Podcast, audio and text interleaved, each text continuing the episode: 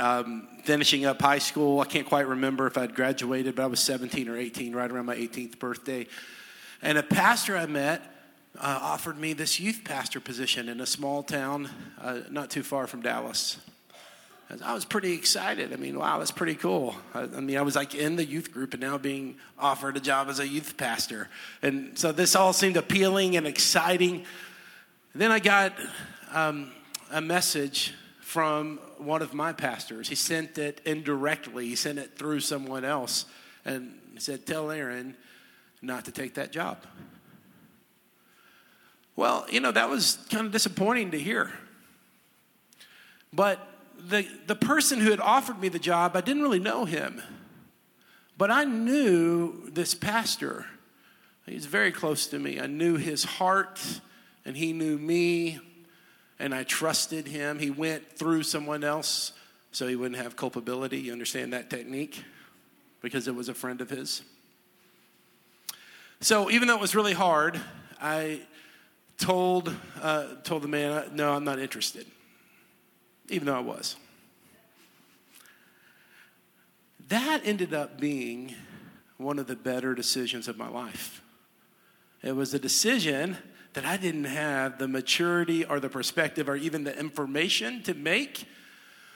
But I had someone who loved me and cared for me who warned me. And, and I think that, that that was an act of courage and an act of risk on his part. But I won't give you the details why, but it became very clear in the future that that was not the best place for me. Now, since that time, I learned a valuable lesson. I have several pastors in my life. I know it can be confusing to you guys because I, I call so many people my pastor, but I've, uh, you know, I've been walking with the Lord a long time now. So I have several pastors in my life and I do not make any major decision without getting their, impact, their input into my life. At least two of them get participation within the decision. And that has served me so well. You know, often it, it, goes like this I'll say, I'll go to one of my pastors and and let them know of something I'm considering. And they usually just ask caring questions like this um, Have you prayed about it? What has God said about this? Here's a real important question What does Beth think about this? And usually, the conclusion of that conversation will be something like this I think you know what to do. I'd say 98% of the time, that's what it is. It's like a sounding board. But occasionally, and I could probably, I, have, I didn't take time to do this, I could probably count up on two hands how many times this has happened. Uh, they'll, they'll say, Why don't you wait? Why don't you pray more? why don't you investigate this more? Why don't we pray together? Why don't we look into this together more? And that has been such a blessing in my life. It has not been a restriction. It has not been an overbearing control technique. It has been such a blessing in my life. And it's something that is an invitation God's given us in the body of Christ as we're in community with each other. But everything in us is trained to be independent. Everything within us is trained to trust in our own opinion in our own perspective. I've enjoyed talking to you about the church. This is my third week to do so, and you may enjoy the other two sermons. You can go on iTunes or on CIL.church to access the other two. A lot of people will ask, Do we have our services online? We don't have video, but we have audio every week. And you can find those either through iTunes or go straight to CIL.church. So it may do you good to listen, and I won't review what we talked about. Today, what we're going to talk about is what is my role in the church? What is my role in the church? And I'm going to suggest from Scripture a few places that you need to be. Here's where God has called you. Here's number one God has called you under spiritual shepherds. We're just going right for it right here. God has called you under spiritual shepherds. For some of us, like even writing that just feels so difficult because we love our independence. But this is what the scripture says in Hebrews chapter 13, verse 17 Obey your leaders and submit to them, since they keep watch over your souls as those who will give an account, so that they can do this with joy and not with grief, for that would be unprofitable for you. Now, you see here, there's a reciprocal relationship here. Spiritual shepherds are supposed to watch over your soul. There's, supposed to be a measure of relationship, a measure of engagement, um, a sense of care, a sense of serving. So it is kind of hard to, to obey or submit to spiritual leaders who don't care for you. And I know that there's a lot of the stories out here in these seats today of guys and gals who have been in spiritually damaging situations, spiritually unhealthy situations. And, and I'm aware of that today. So I'm talking about best case scenarios here where, where things are going really well, when things are, are biblical, when things are, are exactly what God wants. And there is this, this sense of, of the leaders of the church serve. And then it's a joy to obey and submit to those same leaders who are, who are operating under God's heart. One of the problems with non denominational churches, and I, I love non denominational churches, and there's lots of strengths to us, is our independent nature mixed with market forces because we, we learn from the business world and we bring those principles in the church. We look, we look to our pastors as employees not spiritual leaders. I'm going to say that again. By the nature of how we organize, we look to our pastors as employees of the church and, and not spiritual leaders. And I, I will tell you this this is not necessarily your fault as, as congregation members because you've kind of been trained this way. I mean, we, have orientated the church in this, this way um, to to always only look at the business angle of the church. And now, let me criticize the clergy a little bit, all right? This will be the fun part of the sermon. I'm going to criticize pastors a little bit. I think people are rightly suspicious of pastors today. Because pastors, we're always using people to get something done. In fact, that's a, that's a leadership theory. You know, what is a leader? A leader, you take a people from here to there, you get them, you get something done. And obviously, I do that, and there's good to that. I mean, we as a as a church, as a congregation, we want to move, we want to go, we want to advance, we want to do the things God calls us to do. And so, in order to get something done, sometimes pastors we use people. Give, give, give.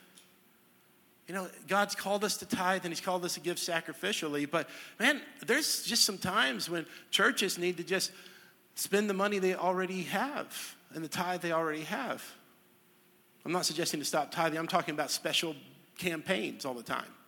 You can't just keep rolling campaigns forever and ever. That's a great marketing scheme for a church, but it's not always best for the people.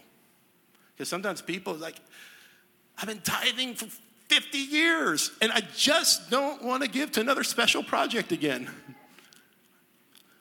I would just say to that, that just for our churches, I want that to be spirit led. I mean, we, probably need to do that at some point. Raise extra money for uh, extra projects. I'm not saying that's wrong. I'm saying that the motivation needs to come from the Spirit. And there'll be joy in our hearts. And so, this, this idea of pastors, or at least me, let me just talk about me sometimes I want you to volunteer and I want you to invite people to church and I want you to give. And, and you can kind of feel like, man, is this guy using us just to build his little kingdom or build his church? You can see the balance there, the balance of leadership that stirs the people to good works, and then this, this sense of, of you people are here to make my dreams come true. And, and we have to balance those things. And allow the Holy Spirit to lead us and the guidance of the scripture and even uh, the collective the collection of spiritual leaders who hear god together. The leadership board the elders the overseers to a lesser degree the 242 leaders. Hey what, what does god want for us as a people? The, the, the senior leader obviously plays a huge role in that but not the only role. We hear from the spirit together so there's this underlying suspicion about pastors, even if it's unstated. But I'm here to remind you today that pastors are called to serve. We're called to serve you. When I say pastor, I'm not just talking about the, peop, the, the guy who preaches the most, right? Because we, we have a few hundred people here. Our church averages around 500 in attendance. So that means we probably have seven or 800 people who call this our church. So obviously, one pastor can't shepherd all these people. So we have Aubrey and Chip and Deborah, Daniel, Greg, Josh, Jennifer. Maybe I'm leaving some people out. And then, in addition to that, probably the most effective shepherds who aren't called pastors are 242 leaders and women's Bible study leaders who, who are like really caring for the soul of people, like really like listening to prayer requests and following up on them and visiting people when they're when they're in the hospital and showing God's love through care. This is a beautiful expression of God's heart. Men and women called to shepherd the flock, people called to serve you, to watch over you spiritually, to, to make sure you're maturing in Christ and you're not staying in perpetual spiritual immaturity, to protect you from false doctrine. That is huge. That is huge. That way, uh, I'm going to be snarky here. You don't have to waste your time with the blood moons. You don't have to do that if you're under good pastors because you know that that's just a, a marketing scheme. Only 10% of you understood that, and I won't say that next service, but here we go. to protect you from false doctrine, to help you move in the right direction spiritually, so that the, the, trajectory of your life is moving towards the wholeness of Christ. So I just want to say let the pastors that God has called to this church and called to lead you, let them serve you. Let them teach you. Let them lead you. Get in relationship with them, with your 242 leaders and those who pastor the children and the youth and those who are called and, and designated as, as um, licensed and ordained pastors in this church. A few years ago, I used to uh, run, jog in, in our neighborhood don't let me shock you with that. Some of you can testify because I'd hear honking a wave a lot. This was like four or five years ago. And uh, some of you would see me do that there in Wessington and back in the neighborhood that I lived. And, and there came a time when, about halfway through my route, man, I started getting lower back pain. And it was just, it was a bummer. Man, I, I couldn't run anymore. And so I'd had to kind of walk back home. And then I had to kind of limp back home. It was really kind of embarrassing. So I thought, well, maybe that's one time, and I don't really take medicine very often. So I took some, whatever, some Advil or whatever, and tried it again. It happened again. And so this was, this was really bad. So I was talking to some people about it, and they said, When's the last time you've changed your shoes? Well, guys, I'm cheap. And this was a time in my life, you know, when I was, uh, you know, cash flow, we were watching it closely and all that and we still did, not that we don't do that now but it just you know you got to give your kids shoes for back to school before you get you new running shoes right? You under, you've been there before. Especially there's three of them man. Why do we have kids so close together beth? Man why, why, why couldn't we have paced these kids out now? Goodness gracious. They're all three going to be at college at once. And so someone said hey have you changed your shoes lately? And it had been a couple of years. And so i went and I mean, maybe like two years since I'd changed my, my running shoes. So I went and bought new shoes and, you know, spent some time making sure they were fit. Yes, that was me at the finish line running around the finish line. Like I was that guy, I was like actually running and sprinting around there and they felt good. I put them on that first run, man, it was like instant healing. It was like instant healing. It, was like, oh my goodness. I mean, the back pain was gone. I mean, the shoes made all the difference. Guys, I was running like a gazelle. I was smooth. I don't want to brag, but people were actually going on their front porches watching me run. The, the chariots of fire music just was all over our neighborhood. It was awesome. So now I put, you know, on my, my little reminders, you got to have a system. Every nine months, I try to buy me new shoes. All right, and, and, and I do that because it's not a, a selfish fashion thing, it's a health issue. When, when you have the right fit, everything is just better.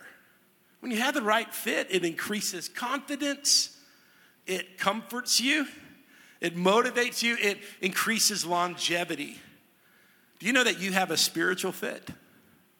God's given you just the right personality and gift mix and experience for this church right now. If God's called you to this church, He has given you just what we need. Just the right gift mix. I know sometimes it takes a while to find your rhythm and to find your place and to find your connecting point, but keep working at it because God has uniquely gifted you to fit into the body of Christ. If you're called to this body, into this body, He's actually designed your personality to contribute to this local church. Write down number two. We are all called to utilize spiritual motivational gifts. Spiritual motivation gifts. And you can learn about that when we offer CIL Forward. In fact, step two of CIL Forward is about discovering your motivational gifts. And we can, we, we'll launch those in January, but if you don't want to wait, I'll figure out a way to get you in it now. In fact, this Wednesday, I'm meeting with two couples who don't want to wait till January. They want to get into CIL forward now. So if that's you, let me know. So, this idea that he's given gifts to the church, and we're not going to get into all those details now, but I'll read Ephesians 4 11 through 12. And he gave some to be apostles, some prophets, some evangelists, some pastors and teachers, equipping the saints for the work of ministry to build up the body of Christ. So, God has called you know, we, we've developed this word clergy, or if you like the word fivefold ministry people, uh, uh, people who are maybe ordained or licensed, you know, set apart to serve the body. Our primary call is not to work for you, but to equip you. All right? So we're not, we're not here to do work and task. God's called us, and thank God, like I get paid, and I appreciate that. Thank you so much. But my, my job and my assignment from the Lord, more importantly, is to equip you for you to do the ministry. And the church doesn't grow if people don't find their motivational gifts and get involved.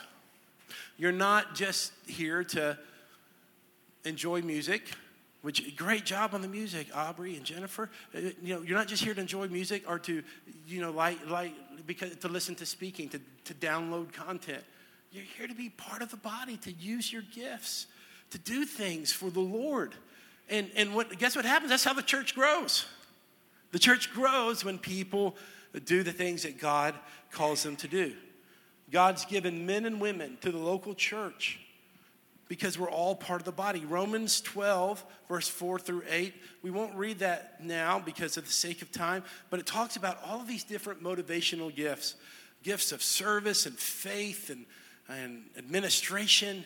And these are all indicators that God's given you something. I, I, I, think it's a good list to work through, but I don't believe it's an exhaustive list. If God's called you to, to, to lead, if He's called you to um, lead worship, guys, can I just tell you that if you're called to lead people in worship, we need help leading kids to worship. Don't get enamored with the worship here on this stage. The greatest stage is in front of our children because we're forming the hearts of kids who need to worship. And it's amazing me, to me how musicians, i will be real honest with you, I just, it amazes me that musicians and singers will not perform, will not lead kids in worship. Amazes me. I, I mean, I've taught kids, I, have taught junior high. If the youth group needs me to preach, I'll come in here and preach. You know, if, if I'm needed to, to, to, to talk to kids, I'll do that. It's just my gift. It's just my gift to talk. So why wouldn't you do that for children who, who need that touch of discipleship more than anybody. Find your gift and go for it. Like I said before, it may take time, it may take process, it may take experimentation, but once you know, engaged, the enemy wants to keep you on the sidelines. His strategy is so easy. You know, the, say, the, the scripture tells us don't be unaware of Satan's schemes. Don't be unaware of Satan's schemes. So to make us disinterested in church and disinterested in the, the body and make us just people who are so prideful, we're like, yeah, I've done it. Me and God are okay. I'll see you in heaven, Lord. And I'm just going to enjoy the earth. I'm just going to enjoy the culture we're in. We can't transform our culture if we worship our culture. You know, I mean, we can't do that. If, if we, we're so excited about entertainment. That's why the Bible says it's hard for rich people to enter the kingdom of God. You might not feel like you're rich, but you are rich. We're mobile people. We travel, we go, we, we entertain ourselves, we have access to food. I mean, look, all down this road, all these people are working this morning and can't go to church because they have to give us food when we give them money. Have you thought about that? I mean, I, this is, this, this is we, we are wealthy people, and it's hard for us to enter into the kingdom of God because of that. So we have to be disciplined in our messages. I love when I see old church friends meet up. Sometimes we accidentally run into people in a store that we went to church with 20 years ago, or 15 years ago, or five years ago, whatever the case is. Uh, sometimes um, it's at a, a planned reunion. Uh, Greg was telling me he was at one of those last week. Sometimes it happens here. I've seen people who used to attend a church somewhere else bump into each other here, and there's a depth of excitement to see one another. And here's the reason I believe there is no bond like building the local church together. Come on, there is no bond like that. I, I, I know, I know we, we think that the bonds we create at work will last forever, but usually when we leave a job, we lose touch with those people. I mean, I, am proud of things that I accomplished in sports, and I keep up with some of those people, but, it, you know, th- those, those are distant memories now. We are the only ones who cared about what we accomplish athletically. No one else even remembers, especially as some of our parents start to age and change. But man, what we did to build the kingdom of God, what we did at a church, what we did to save people and for people to give their lives to the Lord and to disciple teenagers and to, to disciple children and to uh, reach our neighbors for Christ and to invite people to church and give them a chance to turn from darkness to light. Those things are eternal. They're going to last forever and ever and ever and ever. They will not change. There is no bond. I, I'm sorry for you. I feel sorry for you if you're missing out what God's doing in the church. Here's the scripture, and Aubrey, you come on up. The scripture we want to close with. Uh, here's the last point: united in building the kingdom. That's what God's called us to do. Let's let's unite and build the kingdom. We want to build the culture of God, the kingdom of God. Come on, guys, we are foreigners here on the planet Earth. Do you believe it? Don't love this world too much. Come on, don't get too comfortable here. You guys know my lifestyle. I'm not calling us to, to um, self impose masochism where we're trying to prove how spiritual we are by being so disengaged and, and, and living so uh, painfully. I'm just saying that the blessings of God that we all enjoy, don't love them too much because it'll keep you off mission for what God has called. So I love the scripture that Kristen read earlier out of Ephesians chapter 4 verse 13 through 16. It talks about maturity and it talks about sound teaching and it talks about speaking the truth in love. And let's go all the way to verse 16. It says, From him, the whole body, fitted and knit together by every supporting ligament, promotes the growth of the body for building up itself in love by a proper working of each individual part. So you look at that and you're seeing that pastors and and evangelists and prophets and teachers are equipping God's people, and God's people are coming together in unity, and they're not succumbing to false doctrine, but they're they're they're continuing to live out historic biblical Christianity, and the body's coming together, and people are engaging. And now, look what happens is the kingdom of God is grown. And how is the kingdom of God, the culture of God grown? It's grown through the local church. It's grown through what God does here. We are doing great things. We are not just kicking our sixth and seventh graders out for service service, we're training up the next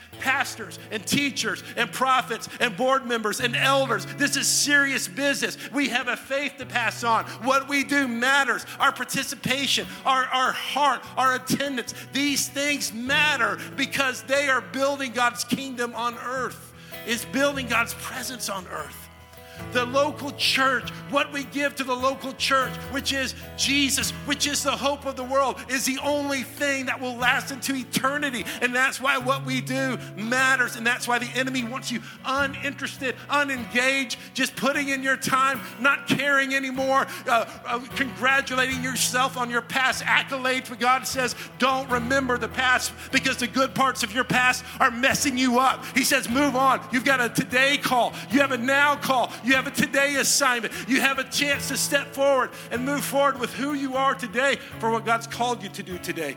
I told you I like preaching on this stuff, don't I, huh? Jesus said this in Matthew 16, 18.